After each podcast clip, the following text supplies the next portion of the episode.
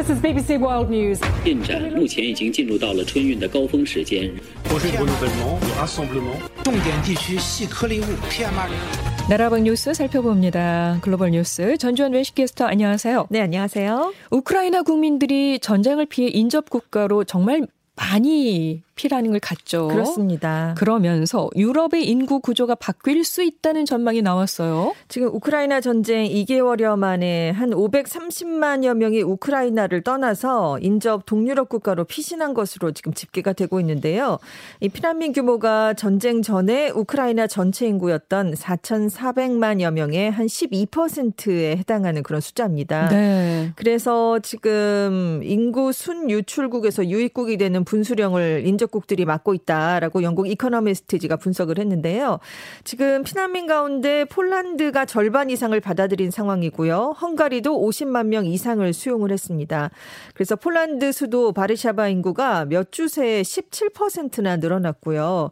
그리고 150만 명 정도는 독일, 이탈리아, 프랑스 같은 더 서쪽 유럽으로 이동했다라는 추정치도 나와 있습니다. 지금 동유럽권을 살펴보면 그동안 일자리를 찾으려고 해외 로 인구가 많이 빠져나갔었어요. 그래서 네. 일을 할 수 있는 젊은 층 인구가 좀 부족하다라는 문제가 계속해서 제기돼 왔는데 이코노미스트는 전쟁이라는 돌발 변수로 이 우크라이나 피난민이 체류 국가에서 그대로 정착하겠다라고 한다면 이 해당 국가의 평균 연령이 낮아져서 노동이 가능한 인구가 늘어나게 될 수도 있다 이런 전망을 음. 내놨습니다. 지금 우크라이나가 전쟁 이후에 총 동원령을 발생해서 발령해서 16세에서 60세 사이 에 남성들은 출국이 금지돼 있는 상황이거든요. 그래서 지금 피난민 대부분은 여성과 어린이들입니다. 그래서 해당 국가의 성비도 역시 변화할 수 있다라고 설명을 덧붙였습니다. 네. 그리고 이제 전쟁이 얼마나 더 계속될지 우크라이나의 피해 규모가 어느 정도인지 여기에 따라서 인구 구조 변화 폭도 달라질 수 있는데요. 99년에 코소보 전쟁은 78일 만에 끝났어요. 그래서 그때도 피난민들이 많았었는데 대부분 빠르게 귀국을 했었고요. 반면에 1992년부터 95년까지 이어진 보스니아 전쟁 때는 피난민의 상당수가 돌아가지 않으면서 전쟁 전에 400만 명이었던 보스니아 인구가 지금은 320만 명 이하로 줄어든 것으로 추산이 되고 있습니다. 그렇군요. 그래서 이제 우크라이나 전쟁도 더 길어지면 대규모 피난민이 나라를 떠나서 돌아오지 않을 가능성도 높아질 수 있거든요. 이 경우에는 여성 또 어린이들이 빠져나간 우크라이나에는 큰 문제가 될 수 있고요. 이번 침공과 그에 따른 인플레이션으로 경제 전망에 대한 불안도 높아져 있기 때문에 앞으로 우크라이나의 출산율 또 기대 수명에도 악영향을 미칠 수 있다라는 음. 전망이 나왔습니다. 음, 결국은 뭐 전쟁의 지속 기간이 네. 중요 변수 요인이 되는 거네요. 그렇습니다. 예. 러시아군에 포위된 우크라이나 남부 항구 도시 마리우폴의 아조스탈 제철소에 지금 민간인들이 고- 음, 고립돼 있다는 소식을 저희가 계속 전해드렸었어요. 네. 근데 그 민간인들 대피가 본격적으로 시작됐어요? 그렇습니다. 젤렌스키 우크라이나 대통령이 1일에 아조스탈 제철소에 있던 100여 명의 민간인들이 탈출을 시작했고 통제 지역으로 향하고 있다. 그래서 2일에 자포리자에서 이들을 만나게 될 것이다. 유엔을 비롯한 국제 기구들과 함께 민간인들을 대피시키는 작업을 하고 있다라고 얘기를 했습니다. 네. 지금 1차로 한 100여 명 정도가 출발을 한 건데요.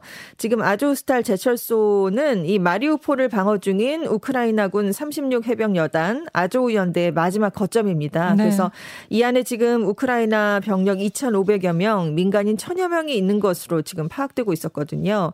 네, 이제 국제 적십자 위원회도 유엔과 함께 이 제철소에서 민간인을 대피시키기 위한 작업이 진행 중이다라고 확인을 해 줬습니다. 그래서 이 대피 차량이 4월 29일에 출발해서 230km를 이동해서 30일 오전에 마리우폴에 도착했다라고 얘기를 했는데요.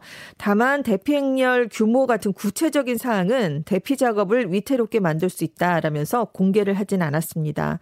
이 옛 소련 시절에 이 제철소가 지어졌어요. 굉장히 크고 복잡한 구조물로 되어 있습니다. 그래서 러시아군이 폭격을 가했지만 그래도 지하 공간이 무너지지 않았는데요.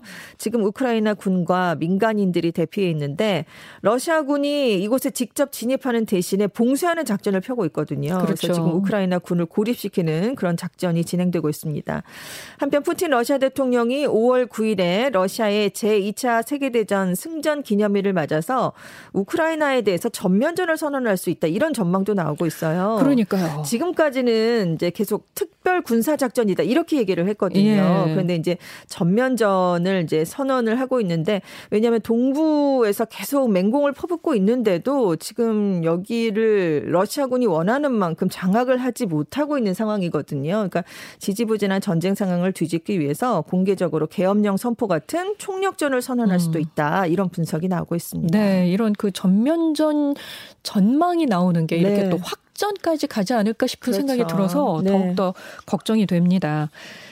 자, 중국 수도 베이징이 4일까지 이어지는 노동절 연휴 기간에 코로나19가 확산되는 것을 막기 위해서 전수조사 기간도 연장을 하고 각종 영업을 제한하는 조치를 내렸습니다. 반면에 한 달 넘게 봉쇄가 이어지고 있죠. 상하이에서는 봉쇄 완화에 대한 기대감이 커지고 있는 분위기라고요. 그렇습니다. 베이징 당국이 지금 노동절 연휴 동안에 많은 주민들이 이동을 하고 모이면서 이 코로나19가 확산될 걸 굉장히 우려하고 있거든요. 그래서 극장, 음식점 등의 운영을 중단시켰습니다. 그래서 모든 영화관이 4일까지 영화를 상영할 수 없고요. 음식점은 매장 영업은 불가능하고 포장이나 배달 서비스만 할 수 있습니다. 또 주요 관광지, 문화체육시설의 입장 인원 인원도 수용 인원의 50%까지로 제한이 됐고요. 관리 통제 구역으로 지정된 지역에서는 대부분의 다중 이용 시설이 문을 열지 못하게 됩니다. 그리고 연휴 이후에도 이제 코로나19가 확산되는 걸 막기 위해서 5일부터는 일주일 이내 핵산 검사 음성 증명서가 있어야만 대중교통 이용이 가능하도록 조치를 내렸고요.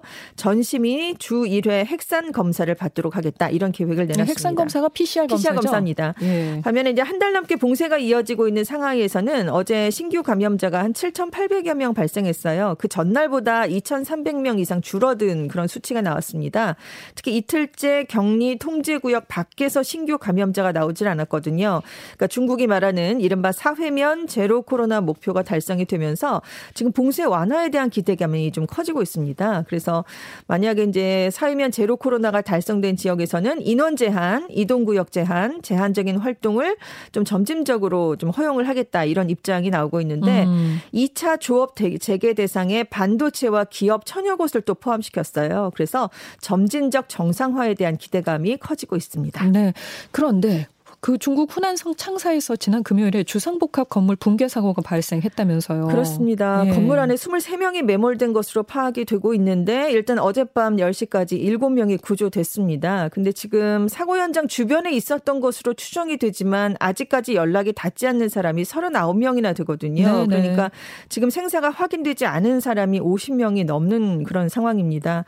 그래서 지금 사고 현장과 가까운 창사 의대 학생들이 좀 많이 포함된 것으로 알려지고 있는데 무너진 건물이 8층이었어요. 2, 3층은 상업시설, 4층에서 8층은 주거시설이었는데 주민들이 업자를 고용해 짓는 이른바 주민 자가 건축물인 것으로 파악이 됐습니다. 그런데 이런 건축물은 전문가의 설계를 거치지 않는 경우가 많거든요. 네. 그래서 안전상 문제 지적이 많았고 사고 건물이 원래 6층이었답니다. 근데 2018년에 8층으로 증축이 됐고 그 구조 변경도 그 이후에 이루어진 것으로 알려져서 또 인재가 아니냐 아. 이런 얘기가 나오고 있습니다. 또 그런 게 문제가 되네요. 그렇죠. 또. 네. 네. 알겠습니다. 지금까지 외신캐스터 전주현 씨 고맙습니다. 네, 감사합니다.